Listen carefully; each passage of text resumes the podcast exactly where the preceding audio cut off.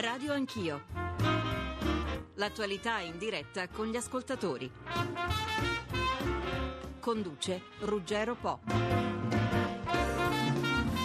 P D con Grillo è l'obiettivo delle riforme più urgenti, oppure cinque Stelle con la fiducia di P D e P D L, oppure un governissimo P D P D L, l'esecutivo che verrà è un vero rebus, ogni strada è percorribile ma con grandissime difficoltà. I partiti e i movimenti usciti in sostanziale pareggio dalle elezioni si annusano, lanciano segnali attraverso blog, social network, abbiamo sentito che Matteo Renzi ha parlato poco fa attraverso i giornali e intanto fanno i conti anche al proprio interno con le analisi di diverso segno. Intanto Napolitano a Berlino rassicura la Merkel sul rispetto degli impegni presi dall'Italia e soprattutto rispedisce al mittente gli insulti a Grillo e Berlusconi. I governatori leghisti dopo la conquista della Lombardia si organizzano per la macro regione del nord e sullo sfondo di tutto il brusio crescente sul totonomine per Quirinale e Palazzo Chigi. Dubito molto che la signora Merkel auspichi un partito di sinistra al governo in un grande paese europeo in un anno di elezioni per la Germania. Detto che se lunedì sera o comunque in ritardo martedì Monti, Fini e Casini restano fuori dalla Camera, mi ubriaco! Gargamella, Gargamella ha detto, dopo il Monte dei Passi di Siena dove sono tutti dentro nella marmellata, ha avuto il coraggio di dire: se ci toccano li sbraniamo. Ma cosa vuoi sbranare con le gengive? Non c'hai neanche più i denti. Hai succhiato per vent'anni Berlusconi, lì dovevi sbranare. Movimento cinque Stelle, fin qui hanno detto tutti a casa, adesso ci sono anche loro. O vanno a casa anche loro, o dicono che cosa vogliono fare. Effetto tsunami su borsa e titoli di Stato. L'incertezza del quadro politico italiano ha reso instabili i mercati e l'euro. Angelo Maria Perrino, direttore di Affari Italiani, buongiorno. Buongiorno a voi. Stefano Rodotà, professore, buongiorno. Buongiorno. Angelo Maria Perrino, un giornalista, quali vie d'uscita vedi per evitare a questo paese di bloccarsi in uno stallo che potrebbe avere conseguenze imprevedibili? Ma io ho visto subito, sin dal pomeriggio delle elezioni, un'unica possibilità, cioè un governo delle due grandi forze politiche parlamentari, P D L e P D. Un governo di larga coalizione con un programma ben definito prima e con un premier che dovrebbe essere politicamente scolorito e programmaticamente molto forte, che dia garanzie ai mercati internazionali. Per conto mio avevo indicato Corrado Passera, mi sembra si sia defilato al momento giusto. Viene dal governo Monti, è uomo che ha governato situazioni complesse come le poste, Banca Intesa, e potrebbe essere l'uomo che prende in mano una situazione molto difficile rispetto alla quale temo che i partiti non abbiano ancora, come dire, eh, non siano usciti dalla logica della campagna elettorale. Quindi questa è una soluzione, eh, direttore, che servirebbe al Paese per avere stabilità, certamente potrebbe essere pericolosa per i protagonisti che poi, una volta ripresentandosi alle elezioni, potrebbero pagare questa scelta di governissimo, come già è successo con eh, il sostegno che hanno dato al governo Monti, forse. Potrebbe essere pericoloso, ma questa è una logica elettoralistica, invece c'è la forza delle cose che impone senso di responsabilità. Mi rendo conto che all'uscita da un'esperienza così P D e P D L potrebbero uscirne tramortiti, ma non ci sono alternative, i guai li hanno combinati loro e adesso eh, devono rimettere a posto i cocci. Professor Rodotà, eh, diceva il direttore di Affari Italiani, P D L e P D potrebbero uscirne tramortiti, i maggiori partiti, e, e io voglio arrivare alla democrazia senza partiti, perché lei recentemente ha curato la prefazione e la ristampa della celebre riflessione di Adriano Olivetti. Oggi più che mai, di fronte a quello che è successo, di fronte all'affermazione eh, del cinque Stelle, ci si chiede se tutto ciò, cioè la democrazia senza partiti, possa essere realizzabile, e ce lo chiediamo sessanta anni dopo la codificazione nella Costituzione eh, che i cittadini hanno diritto ad associarsi liberamente nei partiti. Eh, il libro, il saggio di Olivetti era un saggio di un visionario da un certo punto di vista e non è leggibile fuori da questo contesto di una società di larga e completa partecipazione dei cittadini, eh, molto lontano dal modo in cui oggi si rifiutano i partiti. I partiti eh, o comunque le forme organizzate sono necessarie per la democrazia, lo vediamo in questo momento.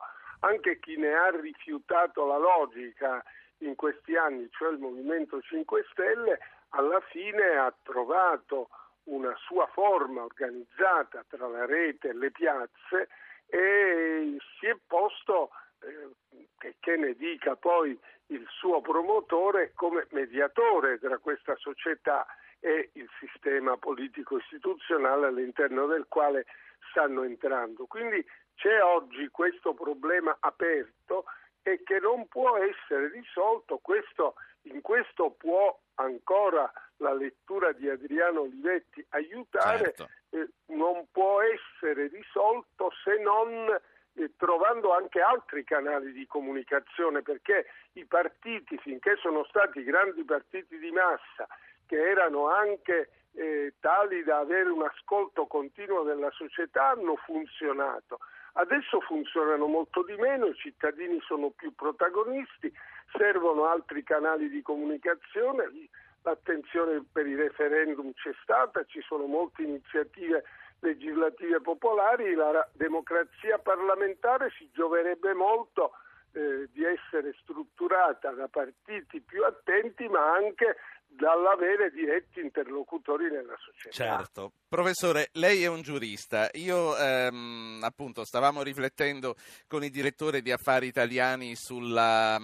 su quello che è meglio per il Paese. Lui diceva: un governo di larghe intese potrebbe tramortire i partiti, ma potrebbe fare bene al Paese, e pensava a un dopo Monti con un simil Monti che però non potrà essere, non potrà essere Monti. Io oggi leggo, ho letto questa mattina mentre mi preparavo per questa trasmissione, su Repubblica, io non ci avevo pensato a questo, che si potrebbe anche pensare a un congelamento delle attuali cariche al Quirinale e a Palazzo Chigi, un po' come fecero in Belgio, dove rimasero a lungo senza un nuovo governo. In Italia si potrebbe andare a una soluzione del genere, cioè eh, prorogare Napolitano e prorogare Monti fino a che non si rivota?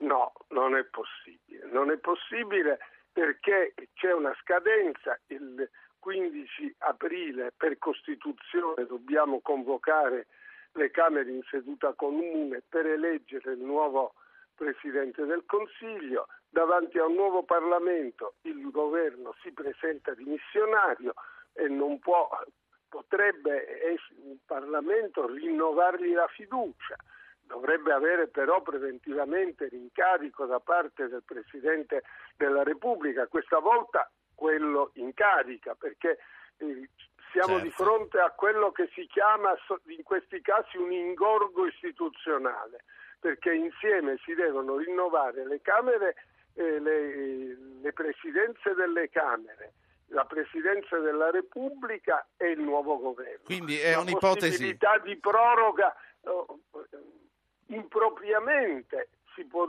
però dovrebbe seguire queste procedure. Qualcuno dice rieleggiamo Napolitano, è stato detto. Qualcuno dice eh, Napolitano rimandi poi o incarichi Monti di ripresentarsi Uh, al Parlamento ricevendone la fiducia. Ecco, questi sarebbero, come dire, gli itinerari costituzionali corretti per realizzare un risultato, certo, che però, detto francamente, non mi pare molto eh, realistico. È tutto chiaro. Momento. Io voglio proporre a, a voi due i primi interlocutori della trasmissione di oggi. I primi ascoltatori che interverranno sono Ambra, Antonio e Mario. A tutti voi ascoltatori, ma anche a tutti voi ospiti, chiedo eh, molta sintesi. Signora Ambra, buongiorno. Allora, buongiorno a tutti. Eh, la preoccupazione che stiamo vivendo un po' tutti come italiani dopo essere andati al voto e aver espresso il nostro pensiero, ci siamo trovati con questa esplosione di eh, Grillo. A questo punto cosa potrebbe succedere? Perché noi cittadini comuni, oltre che a vedere il risultato dobbiamo fare un ragionamento concreto, sì. Cioè cosa succederà a noi, ai nostri ragazzi per il lavoro e per tutto il resto, perché questa è la preoccupazione. Sì, ma di che cosa ha paura? Succederà che ci sarà un nuovo Parlamento che farà le funzioni di un Parlamento, lei teme che questo non si avveri? No, no, no, no. La mia paura è che non ci fosse, non c'è niente, perché se rifiutano tutti Un, un discorso di eh, ragionamento di coalizione per ah, eh, poter portare avanti quella che è la nostra ora nazione, mi è chiaro, lei ha paura che non mettendosi d'accordo non facciano niente. Grazie. Signor Antonio, buongiorno. Eh, buongiorno, Antonio da Catania, buongiorno a tutti. Ancora una volta si vuole costruire un castello su una base d'argilla? Questo io mi chiedo, dare, assegnare il governo al signor Bersani che è uno sconfitto, mentre il popolo italiano ha deciso la svolta che è Grillo, quindi il rebus sì. sarà sciolto solo quando il capo dello io, Stato... Io le ricordo che la coalizione guidata da Bersani ha comunque un quattro punti percentuali... zero virgola eh, così... No, rispetto, il... rispetto a Grillo ne ha quattro eh. di più, eh. Eh, sì, come coalizione. Comunque sì, no, lei dice però... mh, è anche interessante valutare se Bersani sia un vincitore o uno sconfitto, parleremo anche di questo. E quindi lei dice eh, bisogna voltare pagina e quindi affidare a, al popolo di Grillo il governo del paese, è questo che sta dicendo? L'affido del prossimo governo. Grazie. Grazie, grazie signor Antonio. Mario da Caserta e poi ritorno ai nostri interlocutori. Mario. Buongiorno, no, io volevo dire basta con persone super partes o tecnici al governo, l'Italia ha scelto il caos, c'è il caos, Bersani tenterà di formare il governo, non ci riuscirà, si rivà di nuovo alle urne perché gli italiani hanno deciso di andare di nuovo alle urne e secondo me se Bersani sta a casa e si propone Renzi eh, al diciamo al Come, come persona del P D, sicuramente il caos non ci sarà più e Renzi sicuramente prenderà il quaranta per cento Grazie. Dei voti. Perché... Grazie a lei. Prego, salve, salve. Nel frattempo è arrivato al telefono anche il direttore dell'Espresso, Bruno Manfellotto. Direttore, buongiorno. Buongiorno, buongiorno a voi. Vedo sulla tua copertina questa mattina la faccia di Bersani con sopra la parrucca di Grillo praticamente. Eh beh sì, comunque dovrà farne i conti, ma del resto i conti con lui, del resto l'avevamo detto già dalla settimana scorsa quando avevamo titolato Tsunami Grillo, avevamo detto certo.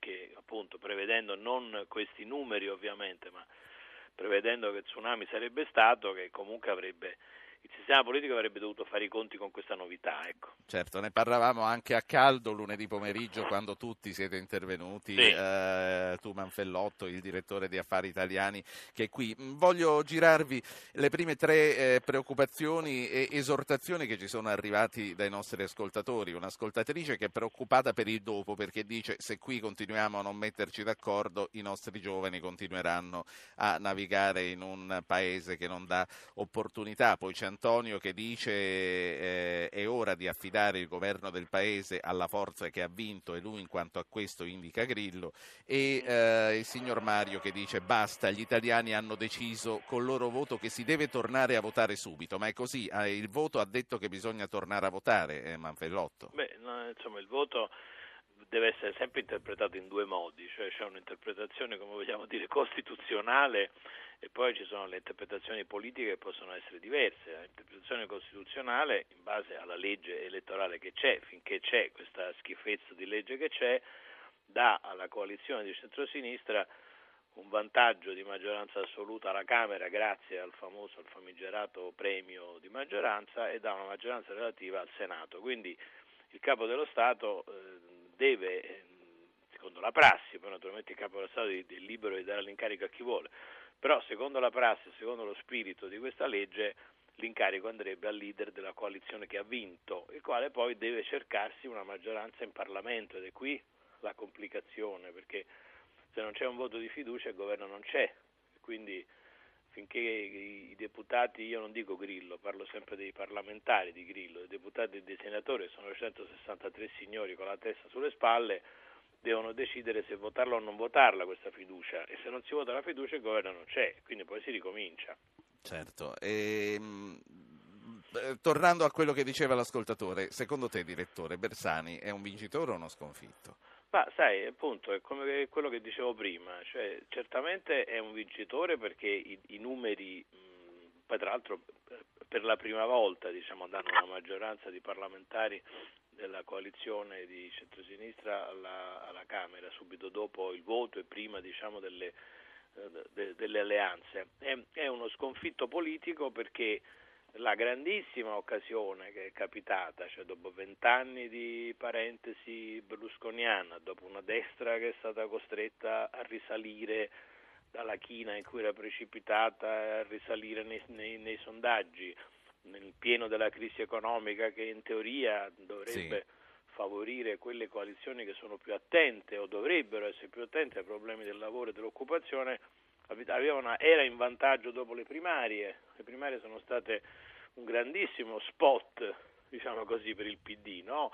Ha dato il senso di essere un partito vivace, aperto, pronto alla discussione, eccetera, eccetera, quindi aveva ecco. tutte le carte in regola per sfondare, non l'ha fatto. Ecco, a proposito delle primarie, direttore Perrino, Affari Italiani, il nome non è ancora uscito dalle tre telefonate di questa mattina, ma si fa, si ripeto, ho ricevuto tantissime mail anche nei giorni scorsi, il nome è Matteo Renzi. Eh, sarebbe opportuno, eh, secondo te, eh, direttore Perrino, per eh, il P D eh, passare la mano a Matteo Renzi, nonostante comunque diciamo Bersani è quello che ha vinto le elezioni? Ma eh, io credo che sia impossibile se non si passa per le procedure previste negli organismi di partito, quindi Renzi deve, sarà un congresso, deve avere con sé una maggioranza. Eh, non possiamo pensare che in politica si ragioni come nel calcio, dice fai uscire Balotelli, fai entrare quell'altro, eh, sono procedure, è il momento di individuare soluzioni che tengano conto dei passaggi necessari e delle procedure. Sì. Dunque Renzi più avanti se resta ancora. Allora, procedure a parte, su questo ci voglio tornare fra un attimo con il professor Rodotà. Pro- procedure a parte, politicamente sarebbe opportuno se si potesse fare tranquillamente. Ma guarda, adesso tutti ci innamoriamo di Renzi, fino a che Renzi era in pista dicevamo che era ambiguo, che non aveva la storia interna al P D che garantisse in ordine alla sua tenuta. Eh, siamo sempre in Italia, cerchiamo la novità per la novità e io penso non mi appassiono alla trovata eh, giorno per giorno. E, abbia, e abbiamo anche il gusto della polemica in Italia. Eh, professor Rodotà, eh, a proposito appunto della grammatica istituzionale e di quello che un capo dello Stato può o non può fare, perché adesso tutti dicono dia l'incarico a Grillo, eh, dia l'incarico a Matteo Renzi, ma che cosa può fare un capo dello Stato? Che cosa deve fare? Il capo dello Stato ha una ampia discrezionalità nella scelta della personalità a cui affidare il compito di formare il governo. Dentro Però, e fuori il no, governo, dentro e fuori il Parlamento, scusi. In, te- in teoria sì, beh... Eh, È vero che per esempio eh, Monti, prima di essere incaricato di formare il governo, era stato nominato senatore a vita, quindi era già interno per così dire alle istituzioni.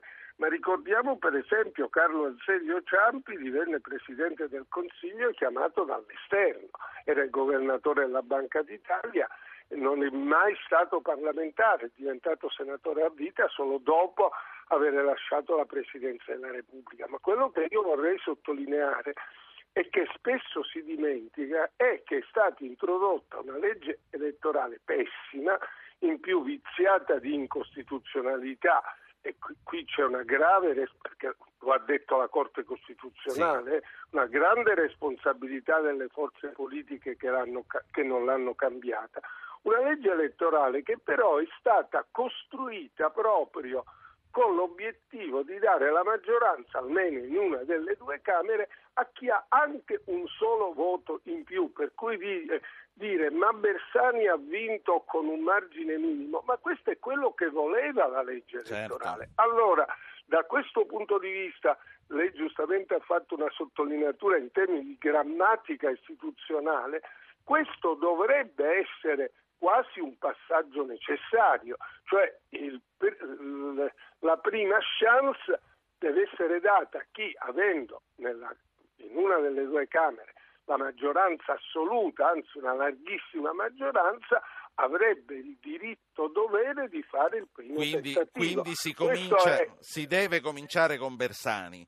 E si deve, sì, naturalmente, in questo senso. Poi... La grammatica questo, dice che bisogna cominciare da Bersani. Poi potrebbero esserci delle consultazioni che dicono al Presidente della Repubblica in modo inequivocabile che questa è una, una strada che non può essere percorsa, e allora c'è l'intelligenza, e noi sappiamo quale sia l'equilibrio dell'attuale Presidente della Repubblica, che valuterà le cose, però il sì. punto d'avvio deve essere questo, certo. dobbiamo... proprio in un momento di grande confusione. Eh, è stato, è stato non... molto chiaro, professore. Ecco, dobbiamo cercare di, il sentiero istituzionale, che è una garanzia sì. per tutti. Attenzione. La voce eh. torna agli ascoltatori e poi la voglio passare anche ai politici. Eh, Francesco Giammaresi, buongiorno. Buongiorno, dottor Po, un saluto a lei e ai suoi ospiti. L'esito delle urne ha sancito una situazione di stallo a causa della mancata maggioranza al Senato per il centro-sinistra e per la presenza determinante del Movimento cinque Stelle, che ancora però non ha deciso quello che sarà il suo ruolo all'interno delle istituzioni. In più hanno, diciamo così, sottolineato che una delle possibili soluzioni al problema sarebbe il cosiddetto modello Sicilia. Vorrei però, dico, far presente che il modello Sicilia è, ha un'anomalia, che è quella dovuta che il governatore Crocetta ha già una sua maggioranza determinante non dal Movimento cinque Stelle, maggioranza che è stata ottenuta con dei, con dei cambi di casacca. Quindi quello che io mi chiedo è, piuttosto che assistere a una sessione di calciomercato dei senatori, cosa che potrà succedere a breve, non sarebbe meglio realizzare già un sì. governo di unità nazionale con le forze di centrodestra? Lei, lei, Francesco, lei Francesco, se ricordo bene, visto che ci conosciamo già, chiama da Palermo, giusto? Quindi, assolutamente quindi sì. chiama, chiama parla a ragion veduta. Grazie Francesco. Beatrice Lorenzin, P D L, buongiorno. Rieletta, onorevole, buongiorno. Lorenzin, il P D L ha avuto un risultato che è stato certamente superiore alle aspettative, ma la situazione che abbiamo davanti è quella di una governabilità difficilissima, al limite dell'impossibile. Lei questo bicchiere quanto lo vede pieno? Ma è, è difficile dare un giudizio adesso. Io, se posso esercitarmi anch'io in una specie di, come dire, in questi momenti di fantapolitica, secondo me, leggendo anche le dichiarazioni fatte ieri sia da Napolitano che da, eh, da Beppe Grillo, io credo che al di là delle parole ci sia un dialogo in atto eh, a livello istituzionale. Penso che Beppe Grillo alla fine darà un sostegno, potrebbe essere un sostegno esterno a un governo del, proposto dal Partito Democratico, ma non credo che lo potrà dare a, eh, a Bersani. Questo perché eh, dopo una campagna elettorale come quella che c'è stata, dove eh, anche lo stesso Grillo, insomma, gliene ha dette di cotte e di crude a Bersani, quindi penso che sia molto difficile che lui possa far eh, accettare al proprio elettorato, al proprio movimento, un sostegno a Bersani. Quindi cercheranno di trovare probabilmente un altro eh, candidato nella sfera del Partito Democratico. Questo per rimanere alle procedure, perché poi alla fine il il Presidente della Repubblica dovrà dare un mandato esporrativo e, e se c'è una maggioranza di sinistra, questa, sì. questa maggioranza di sinistra andrà ad avere la fiducia alla Camera e al Senato. Lorenzin, eh, poi le... auguri sì. agli italiani. Lei, lei ha l'ipotesi del governissimo, che è quell'ipotesi con cui eh, viene eh, mh, ipotizzata l'alleanza P D P D L, un po' come era durante il governo Monti. Lei ci crede? Lo chiedo, no. eh, l'ha lanciata Berlusconi, bene o male. Io non ci credo perché mh, non ci credo perché ho visto una grandissima resistenza eh, da parte di Bersani, ma anche da parte di tu, quasi tutto il Partito Democratico, che è terrorizzato all'idea, eh, a un'idea del genere, perché sa che perderebbe tantissimi voti a favore del Movimento cinque Stelle e darebbe a Grillo l'agibilità politica di cavalcare i quattro cinque mesi necessari per fare la riforma elettorale e andare poi nuovamente appunto al voto per mh, cavalcare Quindi... diciamo questo scontento. Quindi il P D L ha già abbandonato complicare. questa strada, o è semplicemente lei che non ci crede questa, troppo? Questa è una mia ipotesi certo. personale, ovviamente, ma tra l'altro il P D L non è che abbia fatto sì. mai... No, mi eh, riferivo alla prima intervista a caldo di Berlusconi. Berlusconi sì, certo. ha detto una cosa molto saggia, cioè ha fotografato la realtà dicendo: qui la situazione è difficilissima, prendiamoci un momento di riflessione e mettiamo prima dei nostri interessi di bottega, che può essere quello di prendere più voti, di aumentare il consenso e via dicendo, l'interesse dell'Italia, che rischia di entrare in una fase di altissima fibrillazione non solo politica e sociale ma anche Senta, economica. Senta eh, Lorenzin, da, da qualche estate lei organizza per i giovani sindaci e deputati del P D L le governiadi, che sono una specie di gioco di ruolo su come mandare avanti le amministrazioni. Io glielo chiedo pensando ai centosessantasette neoeletti grillini. È un mestiere che si può apprendere in pochi giorni, quello di mandare avanti un paese e governando il Parlamento? No, no. Eh, io dico, porto la mia esperienza, forse io sarò una persona limitata, anzi mi assumo tutti i miei difetti, i miei limiti, eh, cioè io ci ho messo moltissimo anche per imparare a fare bene il parlamentare, bene, o almeno sufficientemente in modo adeguato. Eh, la formazione che viene dalla formazione culturale e dall'esperienza sul campo è una cosa che si matura nel tempo. Qui non è il problema di uno o due persone inesperte, è una valanga, però è anche vero che la necessità fa virtù e quindi eh, queste persone tutte saranno, si assumeranno, e sono sicura, da questo punto di vista sono ottimista, il, il, il senso alto del loro mandato, che è quello di guidare una nazione, non un comune o un movimento di minoranza. Io credo che in questa fase della politica italiana c'è bisogno quindi di riportare un alto senso delle istituzioni e anche molta serietà nel dibattito. Bisogna che, gli diamo, bisogna che gli diamo fiducia, bisogna che anche voi giovani parlamentari degli altri partiti gli diate una mano. Ma io, guardi, personalmente sono una persona mh, sempre estremamente eh, dialogante, poi certo ognuno fa il suo, io non condivido moltissime delle posizioni del Movimento cinque Stelle, che trovo estremiste nel, in campo economico, sull'energia, sul sistema del trasporto, sulle dinamiche anche proprio istituzionali, sulle dinamiche democratiche, quindi ognuno di noi farà il suo, il Parlamento è un luogo dove ci si confronta, sì, e, tutti, e tutti noi rappresentiamo il nostro elettorato. Una, una, un aspetto che a me non piace assolutamente di questo dibattito è che loro, come facevano i comunisti di una volta, si sentono portatori della verità assoluta, e l'altro settantacinque per cento del, del, dell'elettorato che ha votato altri partiti è come se sì. non avesse una voce, una rappresentanza. Questo è un atteggiamento sbagliato, antidemocratico. Lei dice una, una supponenza che andrebbe superata. La, la saluto, eh, onorevole Lorenzin, la ringrazio e congratulazioni per la, per la rielezione. Andrea Romano, Scelta Civica per l'Italia, buongiorno. Buongiorno a voi. Lei è un neoeletto, lei è tra i pochi candidati con Monti che entrerà in Parlamento. A che Beh, cosa... non siamo così pochi, siamo oltre cinquanta. Sì, comunque, insomma, diciamo che il risultato è stato forse inferiore alle aspettative. Questo è in parte vero, anche se essendo un movimento neonato abbiamo molti neoeletti rispetto a ciò allora, che non è una. Lo chiedo anche a lei, come l'ho chiesta a Lorenzin, lei il bicchiere come lo vede? Mezzo pieno o mezzo vuoto? Naturalmente mezzo pieno, ci mancherebbe altro. Il dieci per cento dell'elettorato, oltre tre milioni di elettori, in un quadro così complicato, in un'elezione che ha terremotato la politica italiana e che segna un passaggio storico per la storia italiana, naturalmente avere portato il dieci per cento dell'elettorato in Parlamento con oltre cinquanta in, alla Camera e quasi venti senatori di ottima qualità è il risultato di tutto rispetto, da cui partire per costruire un'Italia, in Italia una forza liberale, riformatrice, molto importante. Sì. Abbiamo un enorme spazio di fronte a noi e giocheremo sì. molto parlando, bene la nostra capacità. Parlando del futuro, a lei l'ipotesi di un nuovo governissimo convince? Voi potreste esserci in questo caso? Ma beh, io ritengo che il partito che ha vinto, anche se veramente per un, per un rotto della cuffia, le elezioni, ovvero il P D, abbia l'onere di provare a governare e quindi abbia l'onere di fare la prima proposta. D'altra parte vediamo questa mattina sui giornali quello che avevamo già visto nella prima conferenza stampa di Bersani, ovvero che Bersani rivolge al movimento di Grillo un'offerta politica di fatto. Vedremo, la prima risposta che io le darei è vedremo di cosa sono capaci, provino a governare e vedremo le loro proposte. D'altra parte io sono molto lontano dalle proposte del Movimento cinque Stelle, così come anche dalle, dalle proposte che ho visto prevalere nel Partito Democratico.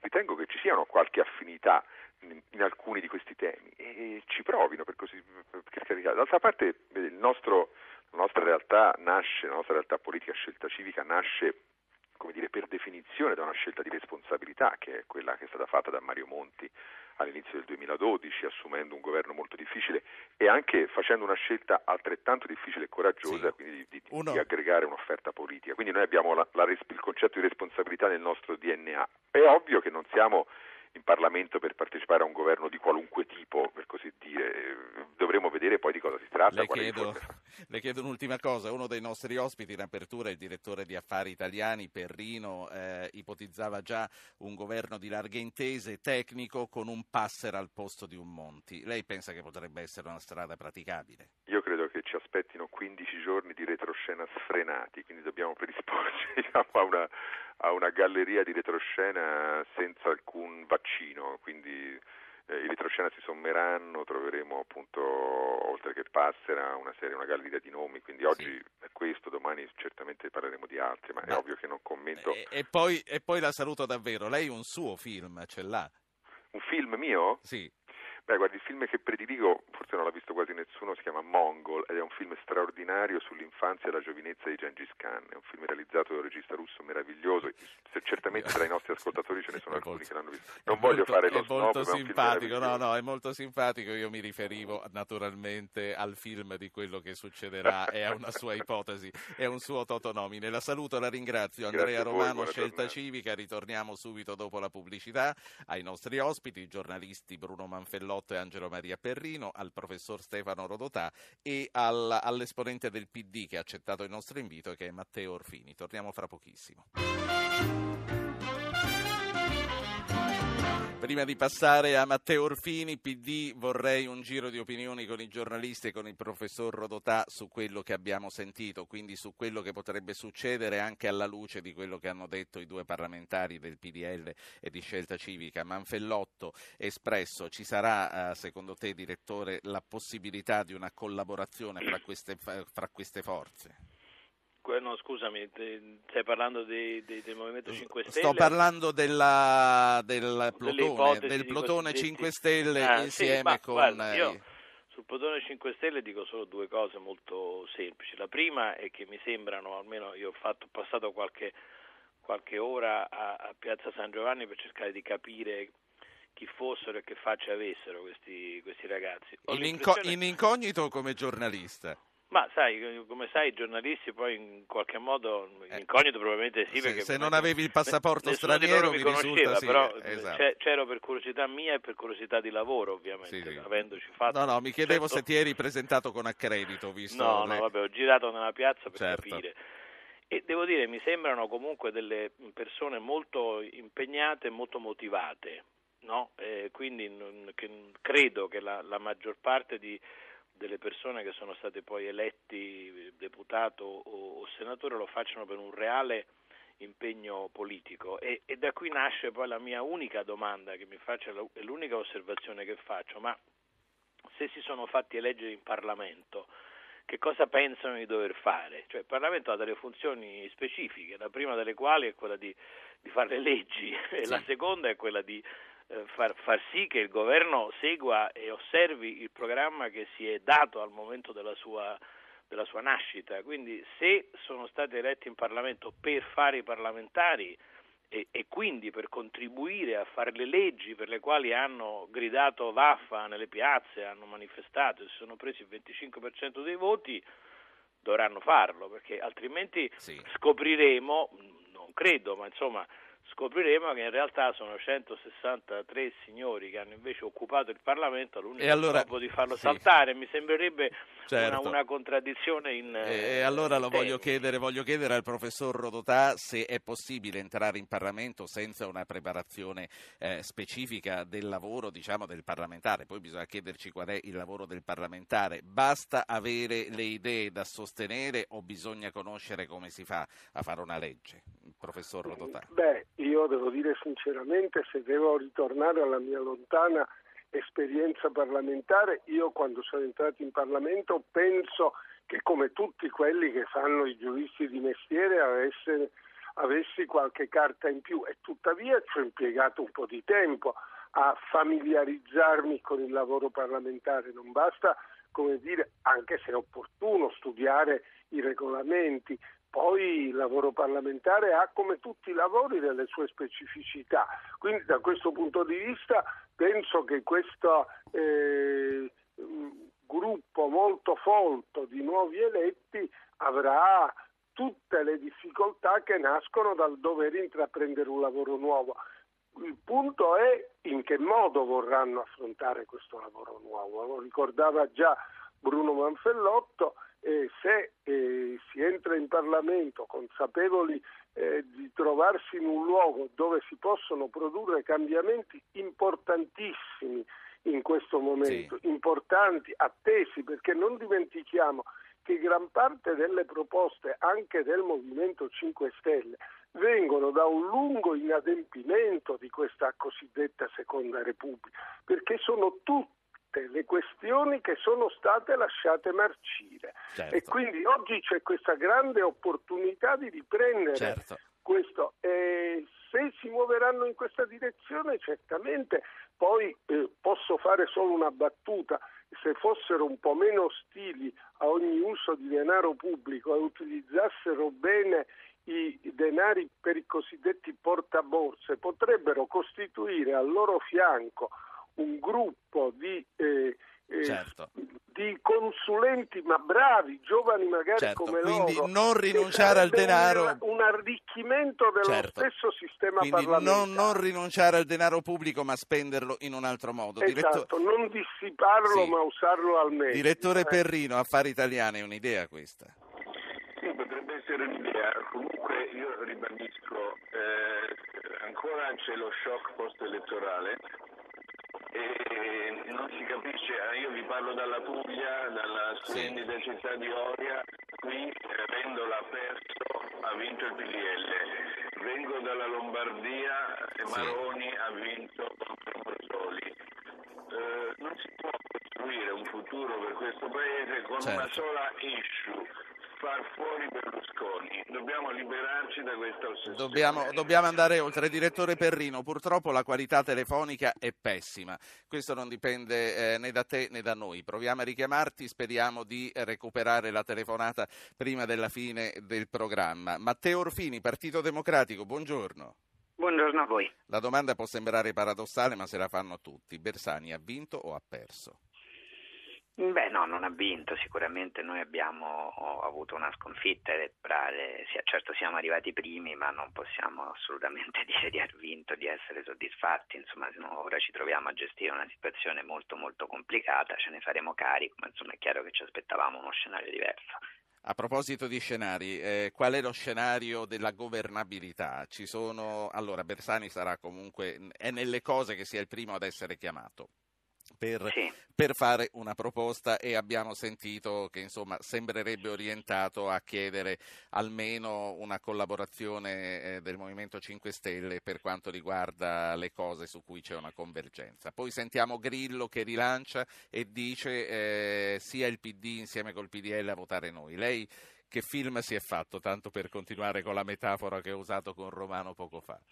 No, ma io credo che la, le, le cose siano da questo punto di vista abbastanza lineari. Bersani, eh, noi chiederemo che l'incarico venga assegnato a Bersani perché comunque siamo arrivati primi, abbiamo una maggioranza larga alla Camera e relativa al Senato, eh, dopodiché faremo una proposta a tutto il Parlamento sulla base di un pacchetto programmatico che naturalmente sarà un pacchetto programmatico occhio e croce più, più vicino ad alcune proposte del Movimento cinque Stelle che a quelle di altri partiti, cioè noi proporremo leggi più dure contro la corruzione, l'introduzione del falso in bilancio, la diminuzione dei costi della politica, il dimezzamento dei parlamentari, misure sociali per dare una mano a chi oggi sta peggio, insomma un pacchetto di misure sulle quali sì. probabilmente il Movimento cinque Stelle può essere sensibile. Dopodiché o c'è un voto di fiducia esplicito su un governo di questo tipo oppure non se ne fa niente, e in quel voto di fiducia ci deve essere il voto del Movimento cinque Stelle, cioè noi, almeno questa è la mia posizione, io credo oh, qui non è questione di governissimo, il governissimo non ci sarà, ma penso non ci possa essere una maggioranza parlamentare di ness- che sostiene nessun governo certo. se non c'è se non c'è il Movimento cinque Stelle. Senta, onorevole Orfini, allora lei dice non si può dire che abbiamo vinto, a questo punto è, è nelle cose che torni una sorta di resa dei conti all'interno del P D. Dopo la battaglia perduta del rottamatore Renzi, c'è alle porte un nuovo scontro generazionale? Io lo sto chiedendo a uno dei giovani. Ma tanto c'è un congresso e quindi è chiaro che ci sarà un cambio di fase nel Partito Democratico, è fissato per quest'anno, anticiparlo non credo abbia senso perché si tratterebbe di, di anticiparlo di un paio di mesi e di farlo nel mezzo di una situazione così delicata. però non c'è dubbio che è finita un'epoca, e questo credo debba essere compreso da tutti, cioè con questo voto finisce eh, la storia di una generazione che ha fatto tanto per la sinistra italiana, e però ricostruire il Partito Democratico, ridargli un insediamento sociale più largo, ridargli forza politica, sarà il compito di una nuova generazione, quindi, che si misurerà, noi siamo molto diversi. Quindi avanti i giovani ma non Renzi. No, ma questo si vedrà, dipende probabilmente avanti i giovani, nel senso in una dialettica. Eh, io non penso le cose che pensa Renzi, ci si misurerà tra giovani, poi i giovani si fa per dire, perché abbiamo tutti dei figli, siamo persone adulte, giovani solo in Italia, e ci si misurerà sui contenuti e vedremo che succede. Però io credo che questo debba avvenire contestualmente alla costruzione di questo governo, cioè da subito la gestione, anche se insomma in attesa di fare il congresso, deve, deve passare sì. nelle mani di chi, eh, di chi in questi anni non l'ha avuta fino in fondo, nel senso che noi non possiamo trasmettere l'idea che eh, nella formazione dei gruppi parlamentari, nella guida, del, insomma in tutta questa passaggio delicatissimo, certo. continua a gestire tutto chi è stato sconfitto dalle elezioni. La saluto. Matteo Orfini, Partito Democratico, grazie per essere stato a Radio Anch'io. Un collega, Tobias Piller, Frankfurter Allgemeine Zeitung. Bentornato Piller. Buongiorno. Piller, eh, Napolitano era a Berlino ieri e l'altro ieri. Innanzitutto c'è stato questo scatto d'orgoglio che eh, gli ha fruttato anche, eh, diciamo così, la simpatia di Beppe Grillo. Questo avere eh, rispedito al mittente gli insulti che erano stati mandati a, a Grillo stesso e a Berlusconi. Tu come tedesco che vive in Italia, come l'hai vista questa vicenda? Ah, vedo che il signor Steinbrück è molto franco e troppo poco diplomatico, e certamente di fronte ad altri paesi eh, noce eh, comportarsi così, e specialmente di fronte a una nazione che eh, da un lato è sempre legato con la Germania e dall'altro lato fa pure il tifo per lui che possa vincere contro la Merkel.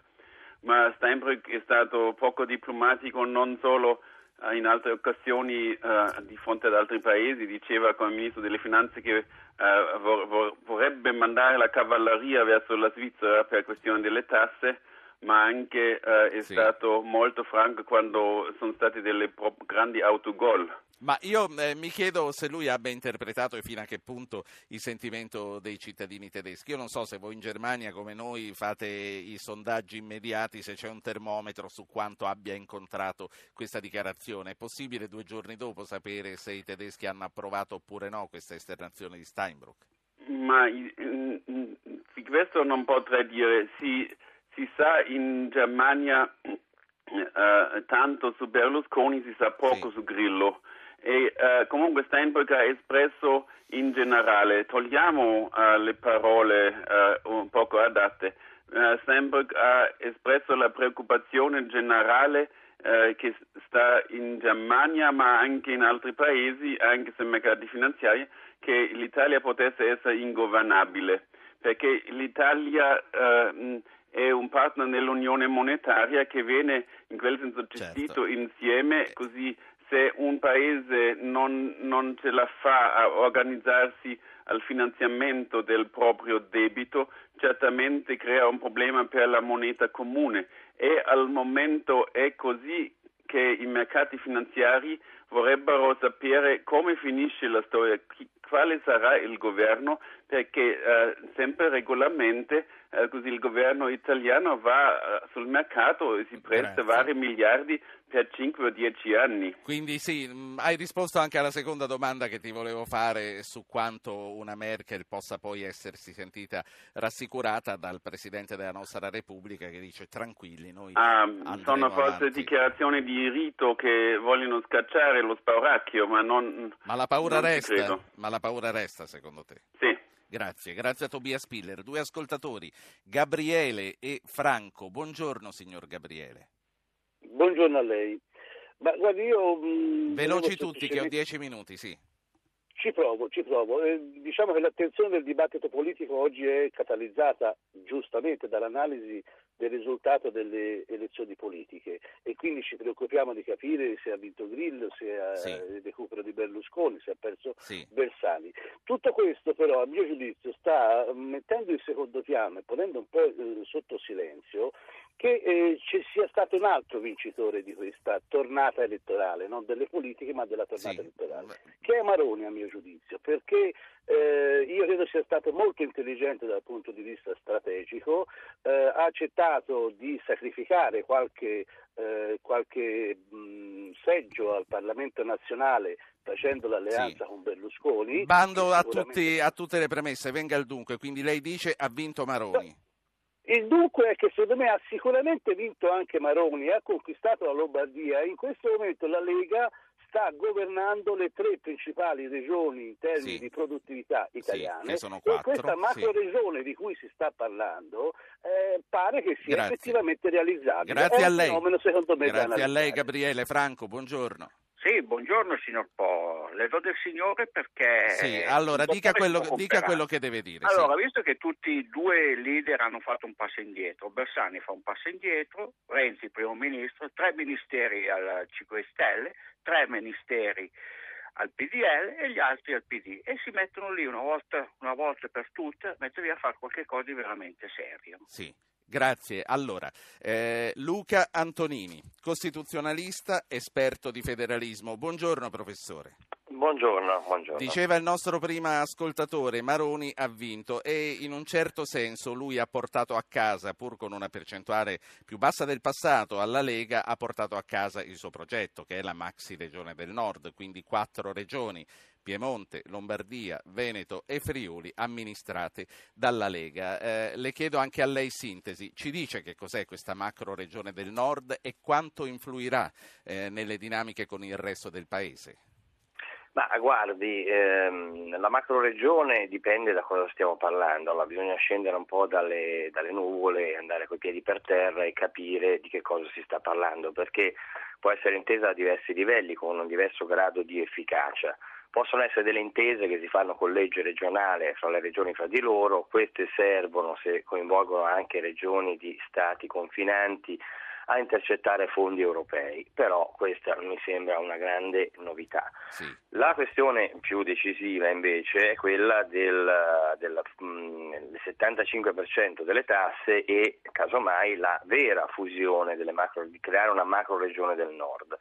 Però qui non bastano più le leggi regionali, qui occorrono leggi statali, ordinarie o addirittura costituzionali, e questo pone già un primo problema, perché evidentemente qui si dipende da una maggioranza nazionale, non fai più in casa ma devi andare in Parlamento e chiedere la cosa. Sì. Allora qui i problemi si pongono, perché per esempio gli alleati di Maroni, cioè il P D L, ha vinto in molte regioni del sud.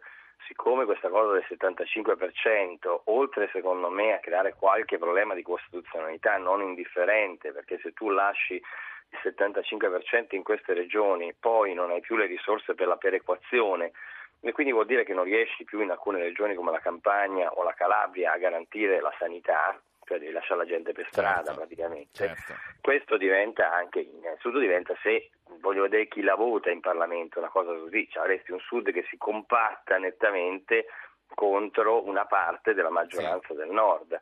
Eh, la macro regione invece come fusione di regioni prevista, ecco qui c'è una cosa interessante che è stata, sì, poco notata. Le chiedo Pensate... uno sforzo di dircelo veramente, sì, in un minuto, sì. sì. Ecco, qui c'è l'articolo centotrentadue della Costituzione che dice si possono fondere le regioni, si chiede, basta che lo chiedano un terzo dei consigli comunali e poi si fa un referendum. Se la maggior parte della gente dice di sì, ci sarà poi una legge costituzionale. Allora, la legge costituzionale è difficile da avere, però per la prima volta, se loro proponessero veramente questo, ci sarebbe un referendum del Nord per la loro autonomia. Fino ad oggi ci sono stati tentativi di referendum, per esempio il Veneto lo ha tentato, ma la Corte Costituzionale li aveva bloccati, sì, perché erano su leggi ordinarie. Se invece si mettesse in piedi il procedimento previsto dall'articolo centotrentadue, la Corte non potrebbe bloccarla. Avremo una prima grande pronuncia del Nord sulla sua autonomia. Ah, questo diventerebbe un certo grimaldello potenziale molto molto forte. Ecco, tenga conto che c'è una spesa improduttiva molto forte. Su, io ho scritto un libro, Federalismo all'italiana, dove dico, faccio centinaia di esempi. Uno è un ettaro di foresta in Sicilia costa millecinquecento euro, seicento euro in Calabria, certo, sessanta euro in Veneto, no? Per cui dico, qui c'è veramente un problema nel nostro paese, bisogna capire come affrontarlo. Allora, ecco, io... Sì, eh, grazie per averci portato questo contributo. Eh, Luca Antonini, eh, grazie a lei. Io a questo punto ho tre minuti, voglio concludere con Manfellotto e con Rodotà proprio su quest'ultimo aspetto, quello della macro regione del Nord. Professor Rodotà, il settantacinque per cento delle tasse al Nord è praticabile? Ma guardi, io ho seguito con attenzione quello che ha detto il professor Antonini, che mi pare abbia, sia dal punto di vista della sostanza che dal punto di vista della procedura, ha detto le cose molto corrette. Qui salta la questione nazionale e c'è un paradosso, uno dei tanti che sono venuti fuori dal, eh, da questo voto, che un partito che ha il quattro per cento diventa determinante per la politica nazionale. Infatti quello che stavo anche sottolineando, questo, sì. Anche questo è un punto che dovrà essere affrontato. E che cosa ne pensa Manfellotto della macro regione del Nord? No, non aggiungo molto a quello che ha detto il professor Rodotà, aggiungo una, una preoccupazione di tipo eh, parlamentare, diciamo così, nel senso che è, un'altra, è un altro elemento di difficoltà di governo, no? Sapere che esistono poi... Quindi un ostacolo che si aggiunge a... Sì, che esistono pure quattro regioni che hanno in mente una cosa che poi magari sì. si farà mai, ma insomma, no, per capire. Però se ho trenta secondi, volevo sì. dire una cosa rapidissima sulla, sulla Germania. Prima, prima cosa, è importante la frase che ha detto Grillo di apprezzamento a Napolitano, è importante da un punto di vista politico che Napolitano abbia risposto prendendo sul serio Grillo, che non è una cosa da poco.